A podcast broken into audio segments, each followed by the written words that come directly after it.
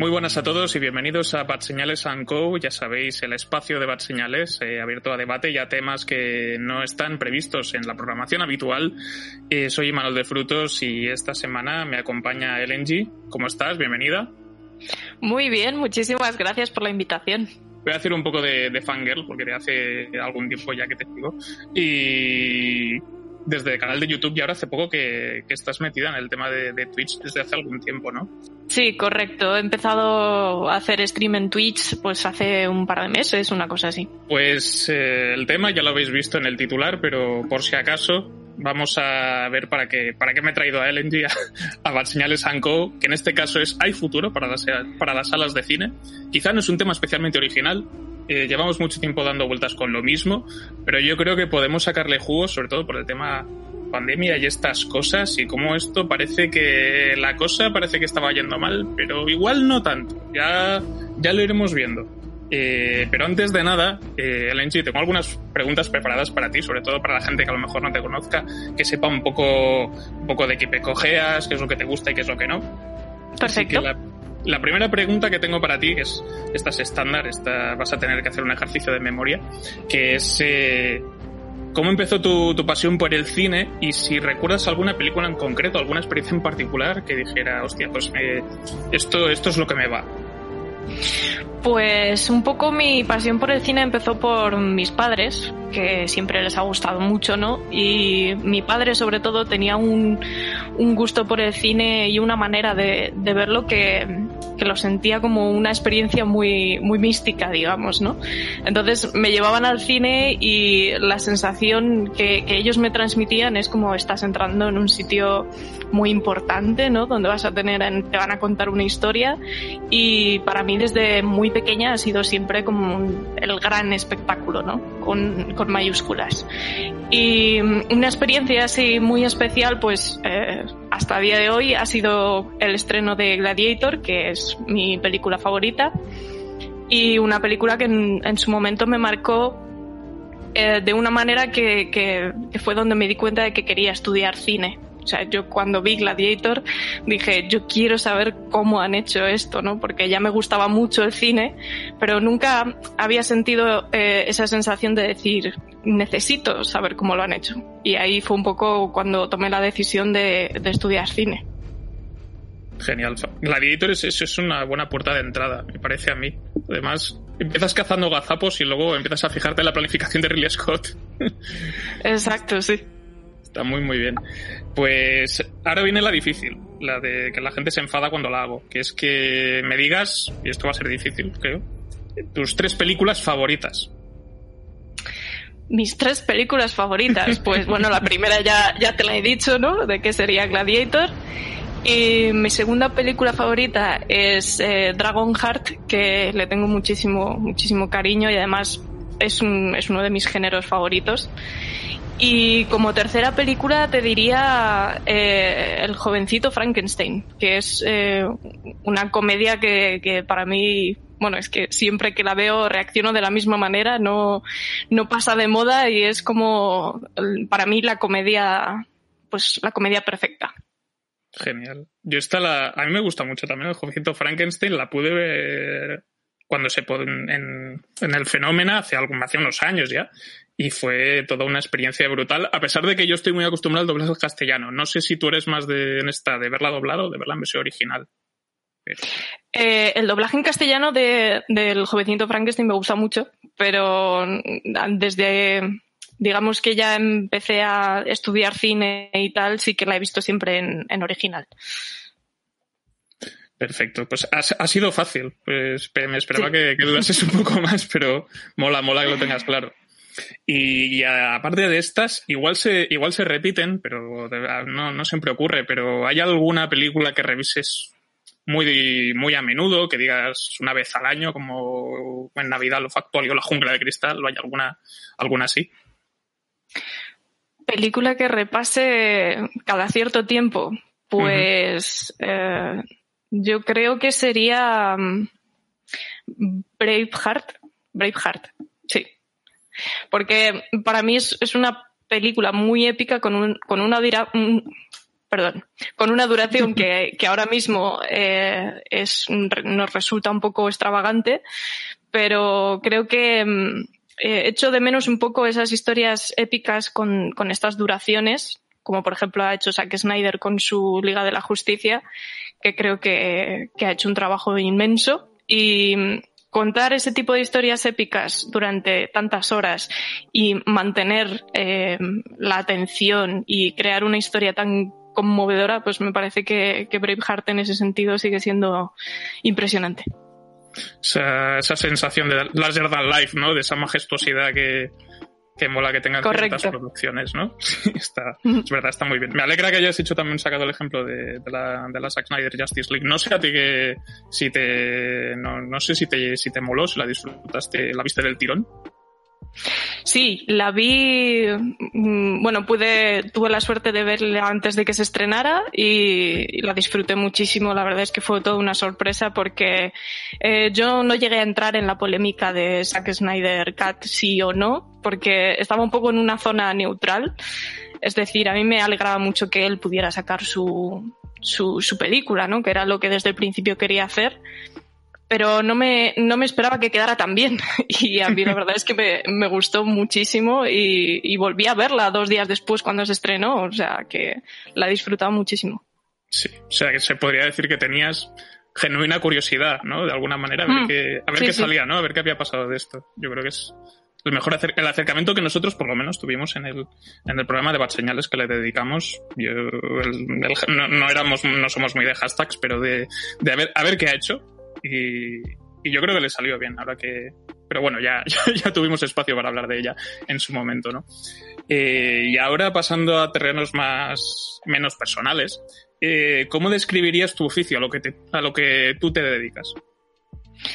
Pues para mí la crítica de cine siempre ha sido un, un servicio, un servicio cultural, eh, de manera que nosotros vemos eh, esas películas antes de que lleguen al público y damos nuestra perspectiva teniendo algunos conocimientos técnicos del oficio y dando también, como es inevitable, pues un poco tu, tus sensaciones personales eh, con todos tus bagajes de vida y de conocimientos, ¿no? Y yo lo veo como un servicio porque eh, la gente va a gastar un dinero y un tiempo en ir, en ir a ver esas películas o, o, en verlas en casa o donde sea, ¿no? Entonces, mi, mi objetivo es que cuando la gente vea mis videocríticas, pues eh, se haga una idea de lo que se va a encontrar y sepa más o menos si le compensa o no le compensa estar esas dos horas, hora 45 o más de dos horas eh, viendo ese producto audiovisual. Perfecto. Pues ya yendo hacia la última de, esta, de esta pequeña entrevista de calentamiento, ¿hay algún proyecto, algún video, alguna videocrítica o algo que, de lo que tú estés especialmente orgullosa? Porque recuerdo que hace algún tiempo que hiciste sobre la saga de Batman, sobre Alien también y demás. No sé si, algún, si entra alguno dentro de tus favoritos o hay alguna crítica en concreto que digas, esta, pues mm, la verdad es que estoy bastante contenta con las series que he hecho repasando tanto Alien el octavo pasajero como la trilogía de, Nolan del Caballero Oscuro. Y sí que es verdad que dentro de esas series hay algunos capítulos que sí que me ha gustado mucho como han quedado, como el que hice de, de Heath Ledger dedicado a su, a su trabajo en, en El Caballero Oscuro. Ese yo creo que quedó bastante bien.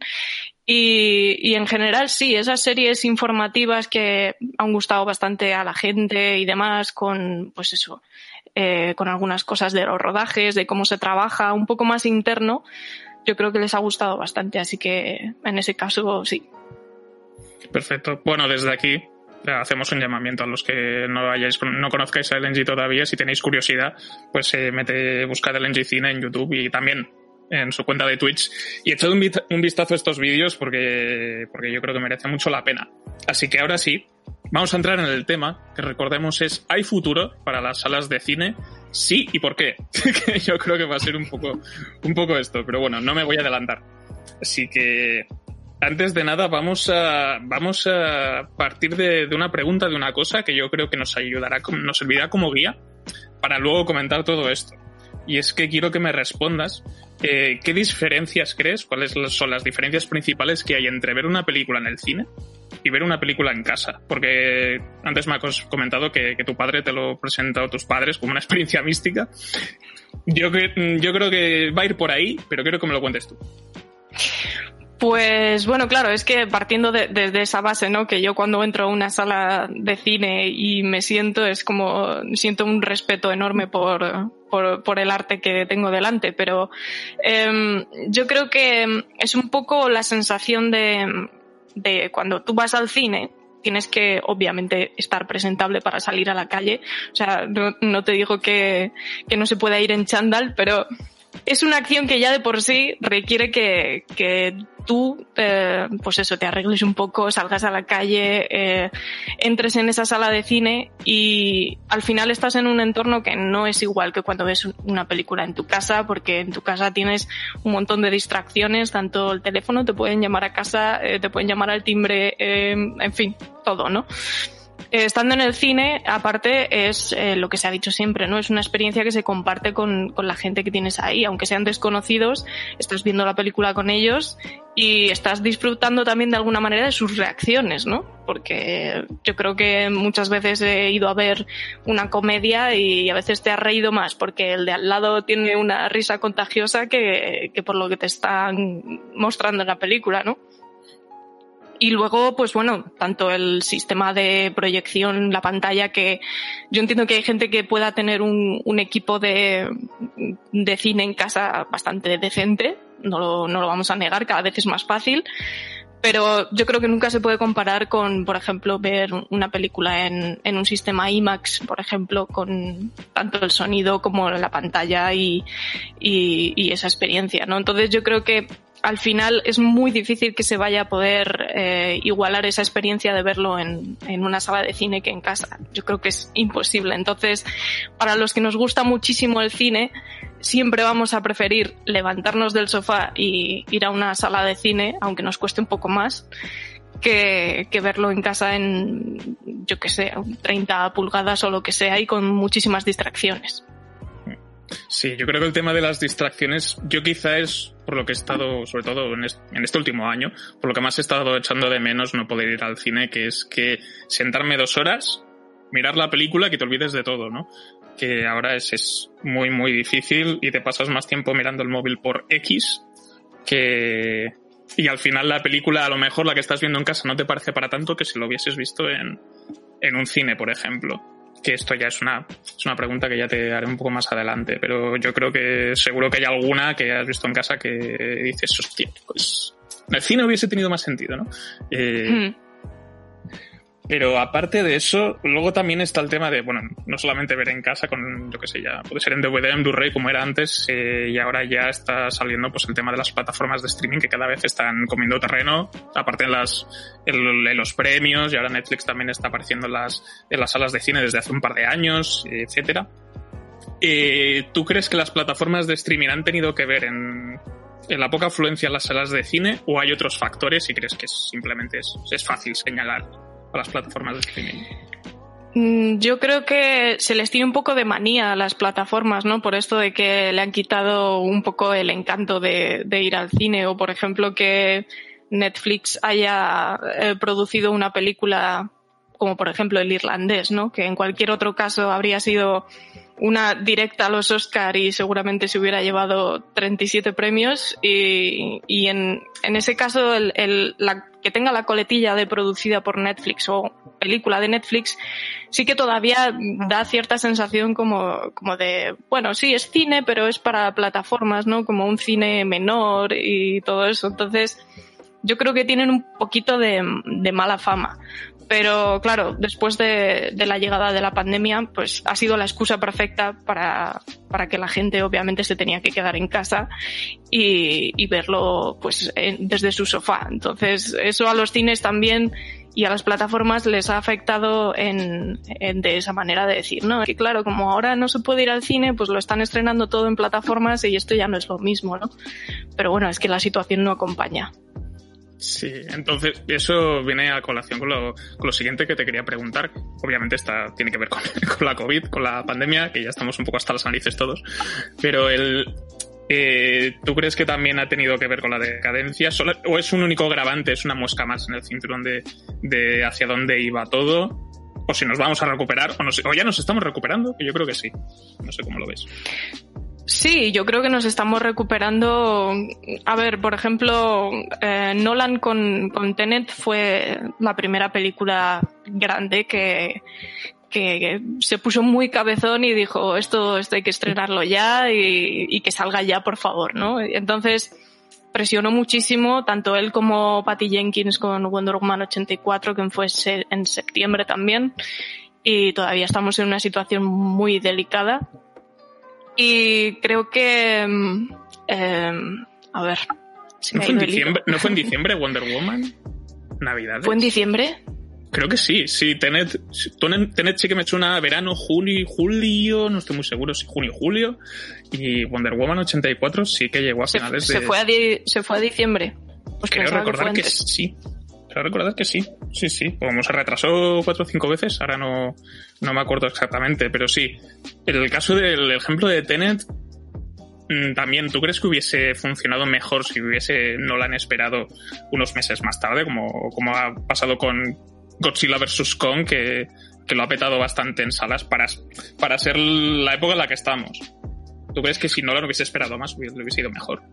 Yo sinceramente creo que no, porque además ahora mismo Nolan es un director que es eh, bastante, está bastante hateado en redes en general y hay mucha gente que no sé si bueno, muchos directamente que no han entendido la película o que ha hecho una cosa muy rara, ¿no?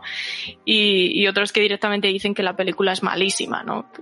Yo difiero bastante de, de eso y creo que de alguna manera se le ha hecho un poco el vacío y, por ejemplo, en esta última gala de los Oscar, eh, el, estreno de Tenet estaba tan lejano que yo creo que, ni siquiera se tuvo en cuenta para muchas eh, nominaciones que, en las que podría haber estado perfectamente, ¿no?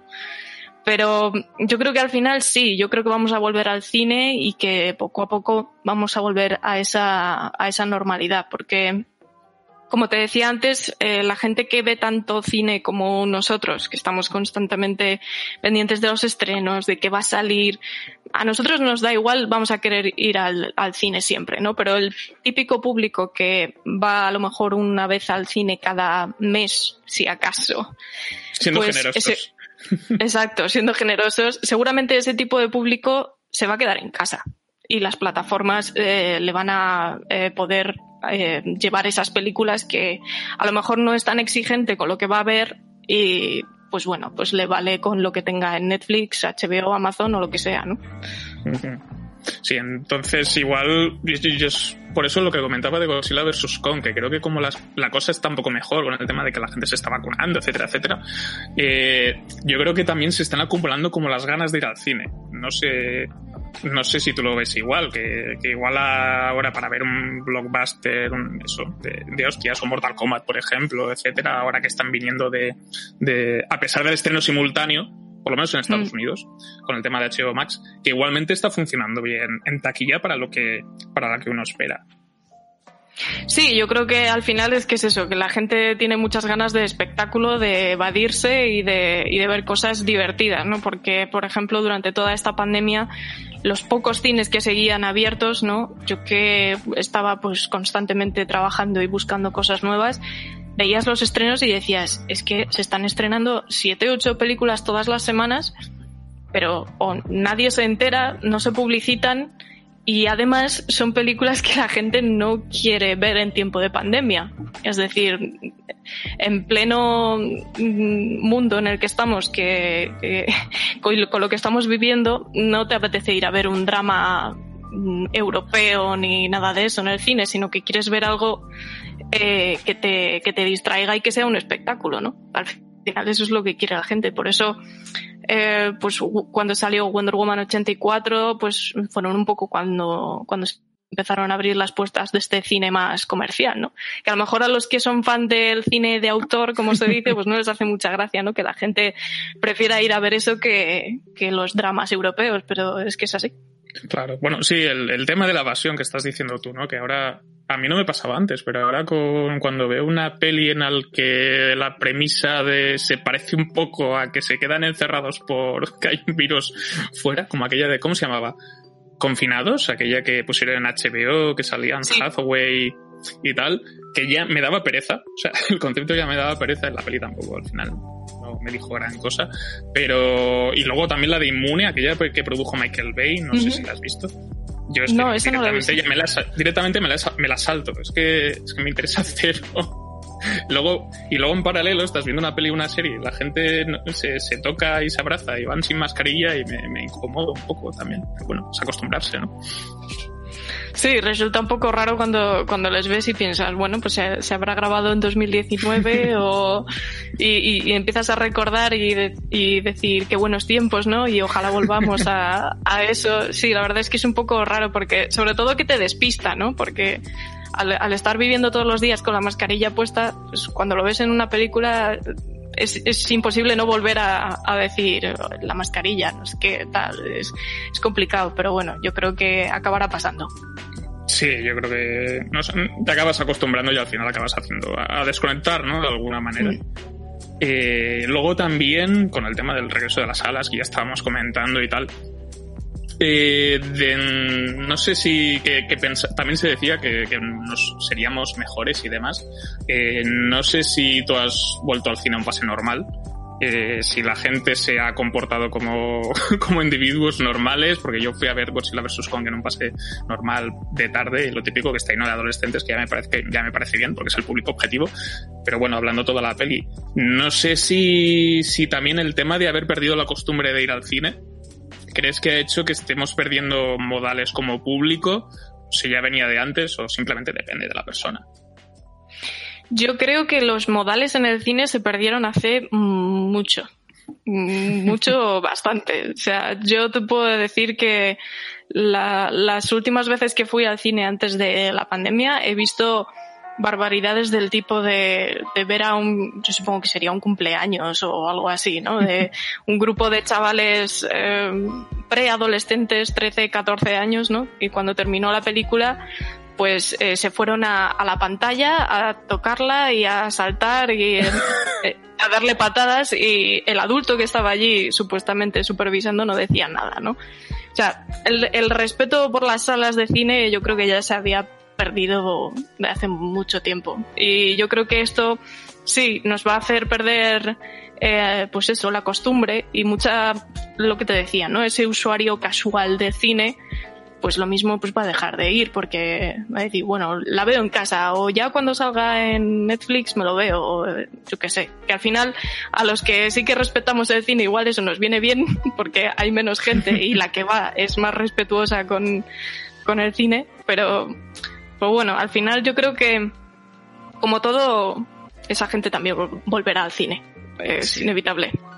Mm, A lo mejor también nos, eh, nos estamos volviendo más cenizos también y toleramos menos tonterías. No, no lo sé, pero, pero también Puede puede, también puede ser. Pero sí, hay, hay, hay cada cosa. Yo, por suerte, como me pongo, me voy a horarios un poco extraños. Eh, yo qué sé, pues fui a ver hace, a ver Mortal Kombat hace no mucho y éramos seis en la sala. Porque fui en versión original a las 4 de la tarde. Sin de pilla nadie. Sí, no, yo eso lo, eso lo hago mucho. Yo utilizo mucho la estrategia de ir los domingos por la mañana. Hostia. Qué buena. es, es que- eh, es, es buena hora y no suele haber nadie. La gente que ha salido los sábados no se va a levantar a las 10 para ir a ver una peli, así que yo creo que es, es una buena idea.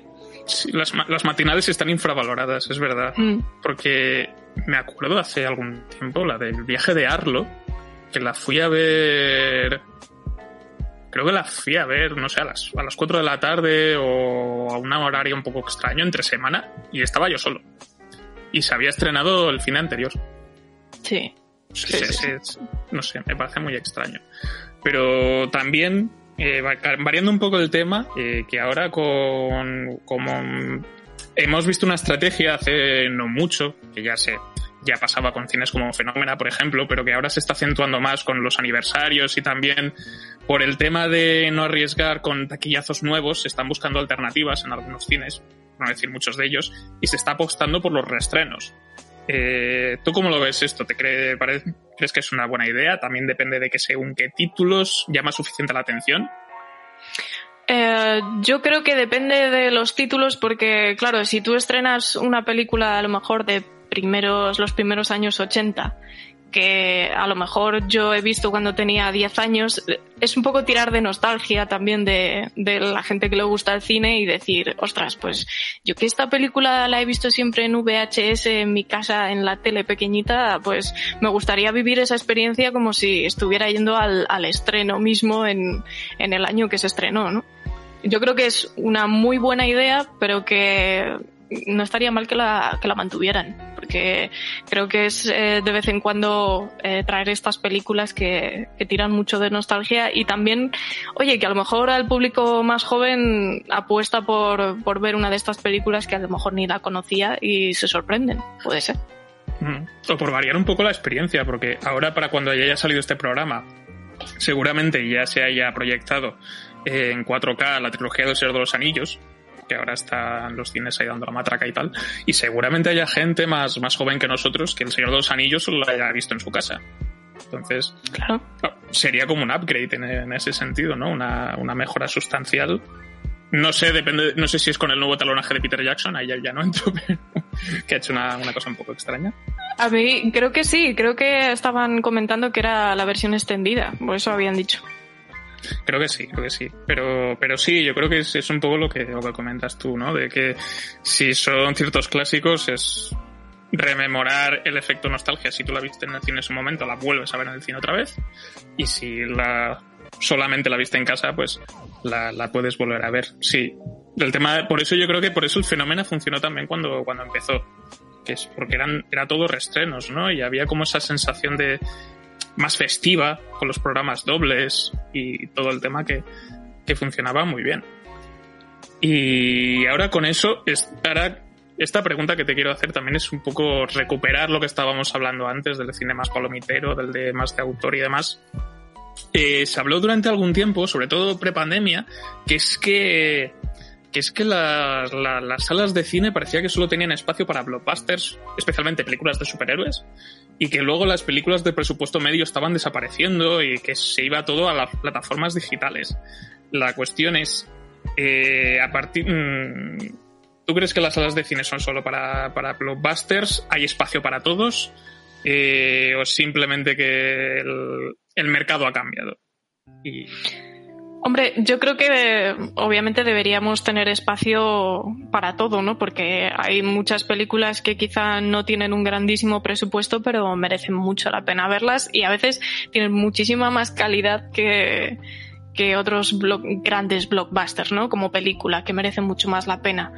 El problema es que yo creo que veníamos de un tiempo en el que había mucho monopolio eh, entre ciertas eh, distribuidoras barra productoras y mucho machaque de publicidad, sobre todo, ¿no? Porque cuando vas, ibas por la calle, veías estos grandes cartelones, ¿no? En edificios que te tapaban toda una fachada. Y ese tipo de cosas, obviamente, una producción que es más pequeña, pues no lo, no lo puede hacer, ¿no? Y en los cines, obviamente, cuando se estrenaba una película, por ejemplo, de Marvel, eh, en una de esas películas te va a ocupar a lo mejor cuatro salas y luego tienes otra película de medio presupuesto que prácticamente no tiene publicidad y, y, que a lo mejor tiene un pase o dos eh, a unas horas un poco raras, ¿no? Yo creo que al final se, se optaba más por, por esas películas que eran más, eh, bueno, que daban más beneficios tanto para la sala como para las distribuidoras, ¿no? Y las otras se quedan, pues sí, relegadas a, a un papel en el que luego a lo mejor cuatro meses después aparece en una plataforma y la gente la, la redescubre y dicen, ostras, si esto estaba en el cine y, y yo no me he enterado, ¿no? ahí también un poco es, es nuestro papel de, de, intentar buscar ese tipo de cosas y decir, oye, que sí, que este, este viernes se estrena esta película de Marvel, pero está otra esta también que, que, que yo creo que os puede gustar, si te gusta tal género o tal, echadle un vistazo por lo menos, o eso también hay que intentarlo un poco, yo al menos lo intento. Sí, esto, esto es verdad, porque ahora el ejemplo que has comentado, que me, me acabo de acordar del hoyo, que se estrenó en cines, tuvo súper pocas copias. Yo la vi de rebote porque además venía con el rebufo de Sitges, me apetecía mucho verla y tal. Meses después llega Netflix, número uno a nivel mundial. O sea, pelotazo salvaje y es como, pero ¿cómo no estrenaron en cine? Y es como, a ver, tronco, sí que salió en cine, pero mm, no se enteró nadie, no hubo pombo suficiente. Y es, es, un poco lo que, lo que comentas tú. Y ahora que has dicho esto, no sé si hay alguna película que, que, te haya, que haya, que quieras destacar que, que, durante, durante una semana en la que, por ejemplo, salía una peli más grande, decías, oye, también está esta que es menos impactante, es menos potente, pero que merece mucho la pena y que está muy bien. Algo reciente que se te venga a la cabeza. Es que ahora mismo la verdad es que no, no, me viene ninguna a la cabeza.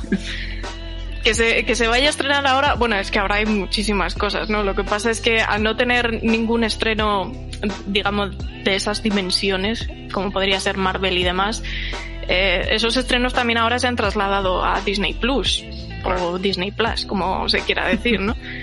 Y ahora que llegan esas series de Marvel, sí que es verdad que, que hay un, pues, pues eso, un, cierto, eh, una cierta saturación de decir que se va a estrenar esta serie Marvel y, pero yo creo que las plataformas están haciendo muy buen trabajo en el sentido de están ofreciendo mucha variedad de contenido cosa que a lo mejor en, en el cine a veces eh, no solía pasar tanto, ¿no? Pasabas a lo mejor de una superproducción de, de estas eh, productoras y luego tenías el típico, eh, pues eso, un, drama muy chiquitín y muy escondido, ¿no? Y yo creo que se están empezando a hacer producciones que están un poco entre, entre medias de, de, de esas dos opciones y, y se están ofreciendo en casa. Entonces, la verdad es que no sabría decirte alguna así que últimamente me haya llamado mucho la atención.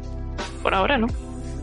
Pues yo voy a aprovechar para recomendar Palm Springs, aunque salió directamente en, plataformas, pero seguro que nadie se enteró, aunque Movistar hizo un poco de bombo, que está muy bien. pero bueno, eh, recuperando el tema de la experiencia en la sala, en la sala de cine, que además eh, también hay una cosa que está ocurriendo mucho con plataformas. A mí no me pasaba antes, porque no sé si es porque he perdido fuerza de voluntad con los años o qué, pero yo antes si empezaba una película la acababa. Ahora ya no tanto. Y, o la acabo, igual la veo por partes, no sé si tú también lo haces, de empiezas una peli tarde y dices, bueno, voy a ver una hora y mañana la acabo, o la ves del tirón, o ves una hora y después no continúas nunca más. Uf, yo no puedo. Yo la verdad es que intento siempre ver las cosas del tirón, sobre todo porque eh, de alguna manera, si, por ejemplo, lo que tú dices, ¿no? Si empiezas una película por la noche y luego la empiezas al día siguiente por la mañana o por la tarde, eh, tu estado de ánimo a lo mejor no es el mismo, ¿no? Y una película o una serie no te afecta igual en ese momento del día, ¿no? Yo intento verlo todo seguido y, y lo de dejar una película a medias no lo he hecho nunca porque, y menos para, para el trabajo, porque creo que obviamente si tengo que hablar de esa película, yo quiero que la gente sepa que la he visto entera hasta el último minuto, ¿no? O, con escenas post créditos si las hay. Entonces, nunca lo he hecho. La verdad es que me ha costado mucho y nunca me he salido de un cine porque la película fuera mala, eh, ni siquiera yendo como, como público general. Y no sé, nunca lo he hecho. O sea, es decir, aunque sea muy mala, dices, oye, mira, yo lo veo y ya está, y ya así podré opinar eh, con todo el derecho, ¿no? O sea, mm, hacer un bollero todavía no, no hemos llegado a ese punto. No, no estamos en ese nivel, ¿no? Mejor, sí. No, es que lo de acabar es que, claro, como el botón de, ir para atrás es tan tentador en casa. En el cine yo tampoco, yo tampoco me he llegado a ir, ¿eh? Pero, pero bueno, de, querer dormirme y no poder, porque, porque todavía no me ha pasado. Alguna vez sí, alguna vez sí. No sé si te ha pasado alguna vez, dirías, me, me quiero ir pero no puedo, porque, o porque estás, a lo mejor porque estás en prensa, que también, que también te debes un poco a eso. Mm, bueno, me pasó, a ver, de estar pensando, lo de, lo de, irme nunca lo considero por lo que te digo, ¿no? De decir, bueno, mira, si, si, ya hemos, ya, si ya estamos aquí, ya lo vemos todo, ¿no? Hemos venido a jugar. Pero, exacto. Pero de estar diciendo, no entiendo nada, no sé qué estoy viendo, yo creo que la última vez fue con, con Los Ángeles de Charlie y... que fue un, fue un pase de prensa, te lo puedo asegurar, en el que se escuchaban muchísimas risas. Prácticamente era como una comedia muy rara. Y, sí que era una sensación de, de, decir, no sé dónde meterme porque esta película da mucha vergüenza. Pero sí, yo creo que esa ha sido la última en la que dices, si pudiera me iba, pero es que hay que verlo. Hostia, muy, muy era la de Los Ángeles de Charlie, además. Además, recuerdo, mm, no sé qué opinas tú de las anteriores de Max. Yo me las volví a ver mm, un poco antes de ver la nueva. Y lo que es risas y pasármelo bien viendo el, aquel, aquel, jaleo extraño, sobre todo con la segunda, yo creo que mereció mucho la pena. No sé si, si a ti te pasa. Sí. sí, o sea, yo creo que las anteriores, a ver, tienen su, su estilo y su carácter, pero, pero esta última es que era sobre todo por el, por el intento de querer hacer una película de acción y, y, no saber. O sea, el problema es que hmm. quería tomarse muy en serio a sí misma y, se pasaron de frenada, digamos. Ahora a ver qué hace Elizabeth. Creo que Elizabeth Bank está ahora con otro proyecto, con, con el proyecto aquel de los de la historia real de aquel oso que se creo que se hizo 30 kilos de cocaína y demás, que creo que va a ser una especie de thriller. No sé si, si estás al oído. No, no, no, no tenía constancia, pero vamos, habrá que verlo también, ¿eh? O la chunga de Paddington, es muy interesante. a ver qué hace Elizabeth Banks con. Más que nada, porque no sé qué va a hacer Elizabeth Banks con toda esta movida. Parece un poco extraño. Y también volviendo un poco al tema de la, de la experiencia. de la experiencia en casa. Eh, que creo que lo hemos comentado un poco, ¿no? De que a veces la experiencia se diluye un poco con según qué película. Eh, ¿Te ha pasado que hayas visto una película en casa, porque se ha tenido un estreno en plataformas digitales, por lo que sea, sobre todo estos últimos años, y que haya, y te haya dado, rabia no poderla visto, poder haberla visto en el cine. Pues la última que más rabia me ha dado, y no porque no se estrenara en cines, ha sido Raya y el último dragón, que me gustó muchísimo, creo que es muy buena peli de animación y me dio muchísima rabia no poder verla en el cine. Y no fue porque no estuvieran abiertos, sino porque especialmente, no sé por qué, hay un misterio ahí que rodea algunos cines que no estrenan películas ni, ni de Disney ni de su afiliado que es eh, Fox y me vi en la situación de tener que verlo en, en, casa porque, porque no tenía otra, no podía, no podía ir al cine porque no la ponían, no, no, estaba en cartelera. Y eso la verdad es que me dolió porque quería verla en IMAX además. Hostia. ¿Te gustó la peli igualmente? Sí, me gustó aún así e incluso la verdad es que pagué encantada porque sabía que de alguna manera iba a encontrarme con una buena animación y, y la verdad es que me gustó mucho, sí, la disfruté aunque, aunque fuera en pequeñito. Sí, a mí me pasó, por ejemplo, con temas nominadas al Oscar, que fue Sound of Metal, que más que nada, yo hay un tema que es por el tema de pantallas y calidad de imagen, no me suele molestar tanto verlas en casa. Lo que me jode es la mezcla de sonido. Porque yo creo que la experiencia sonora en el cine sí que es muy importante y no se aprecia tanto. Y me pasó con Sound of Metal, que estaba, la estaba viendo y decía, hostia, ojalá la hubiesen estrenado en salas. Claro, eso te. Sobre todo con esa película que depende tanto de, de, ese sonido, ¿no? Y por ejemplo, ocurrió mucho eh, con un lugar, tan, un lugar tranquilo, una película que, que tiene unos efectos de sonido impresionantes y claro, si se hubiera estrenado únicamente en plataformas, a lo mejor la película no te parecería tanto, ¿no? Pero desde luego es sobre todo lo que te comentaba del, del sistema de sonido que es, es muy importante en, en, según qué películas, ¿no? Pero en general suele ser muy importante para, pues eso, al final es una experiencia y te estás metiendo dentro de la historia y el sonido es, eh, es fundamental para ello. Hmm, es curioso lo que comentes de un lugar tranquilo que también tuve, tuve gente muy pesada en la sala. Acaba de venir un flashback, pero eh, que también podría haber ocurrido, ¿no? Con un lugar tranquilo 2 que se retrasó casi un año, se ha retrasado, eh, podría haber caído en plataformas digitales y hubiese sido, yo creo que una, yo creo un problema. Sí, yo creo que en ese caso en especial yo creo que era un error, ¿no? Porque también seguimos tirando de ese efecto de, no hacer ruido y demás, aunque ya veremos qué es lo que desarrolla la peli. Pero, pero sí, yo creo que al final ese tipo de, sobre todo las películas de terror suelen funcionar mucho mejor en, en, en el cine, ¿no? En general. Claro. Sí, sí, por, este, por este tema que estamos hablando del tema del sonido y demás. Pero también, yéndome al bando contrario, eh, no sé si te ha pasado alguna, alguna vez, porque ya hemos dicho que lo de irte del cine, ¿no? Pero que hayas visto una película en el cine y haber pensado, hostia, prefería haberla visto en casa. Pues eh, sí, creo que me pasó una vez con... Siempre se me olvida el título, o sea que para que veas cuánto valoro la película. Eh, esta película de Disney que era una versión de, del libro de la princesa de Marte. Siempre se me olvida el, John Carter. nombre. Es efectivamente John, Carter. Carter. de Marte, sí. John Carter, que además en su momento salió en toda la ola de 3D y esta moda del 3D después de Avatar y demás. Y fui a verla en 3D y el 3D era digamos que bastante malillo. Y yo pensé, bueno, esto a lo mejor para verlo en casa, pues igual te entretienes. Y me he encontrado con muchísima gente que me ha dicho, oye, pues a mí John Carter me gusta y tal. Yo también digo, sí, vale, pero yo, o sea, como experiencia en el cine y por, por lo que prometía y lo que se veía, pues dije, pues esto no, no era para tanto, ¿no? Hmm, sí, me, yo la vi en casa, yo esta la vi en casa porque tampoco me llamaba mucho la atención, a pesar de Brad Bird que estaba por ahí, pero creo que el, lo que le pasa a John Carter es, ¿cómo se llamaba el actor? Es que no, ahora no me acuerdo. Me parece un poco pan sin sal este señor y creo que sí, bueno, el, protagonista nos hemos olvidado un poco de él, ¿no?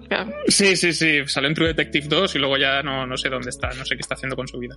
Pero bueno, sí, sí, sí que es verdad que es una película que tiene como cierto grupo de, defensores y de gente que la aprecia mucho como película de aventuras de, toda la vida. Eso sí que es verdad. Y, ahora que hemos comentado el tema del aluvión del 3D, supongo que sería un 3D convertido de aquellos que, que te quedas igual cuando Sí, era, era un 3D, pero no era un 3D real rodado en 3D, sino que era en postproducción. Sí. Y en este caso, porque claro, el tema del 3D se utiliza como reclamo para que la gente vaya a salas, ahora ya no, ahora ya desapareció el 3D. Eh, pero bueno, igual que el 4D y todas estas movidas, eh, ¿tú crees que es algo necesario que, tienen que ir haciendo las, las salas y los exhibidores de vez en cuando para que la cosa se refresque?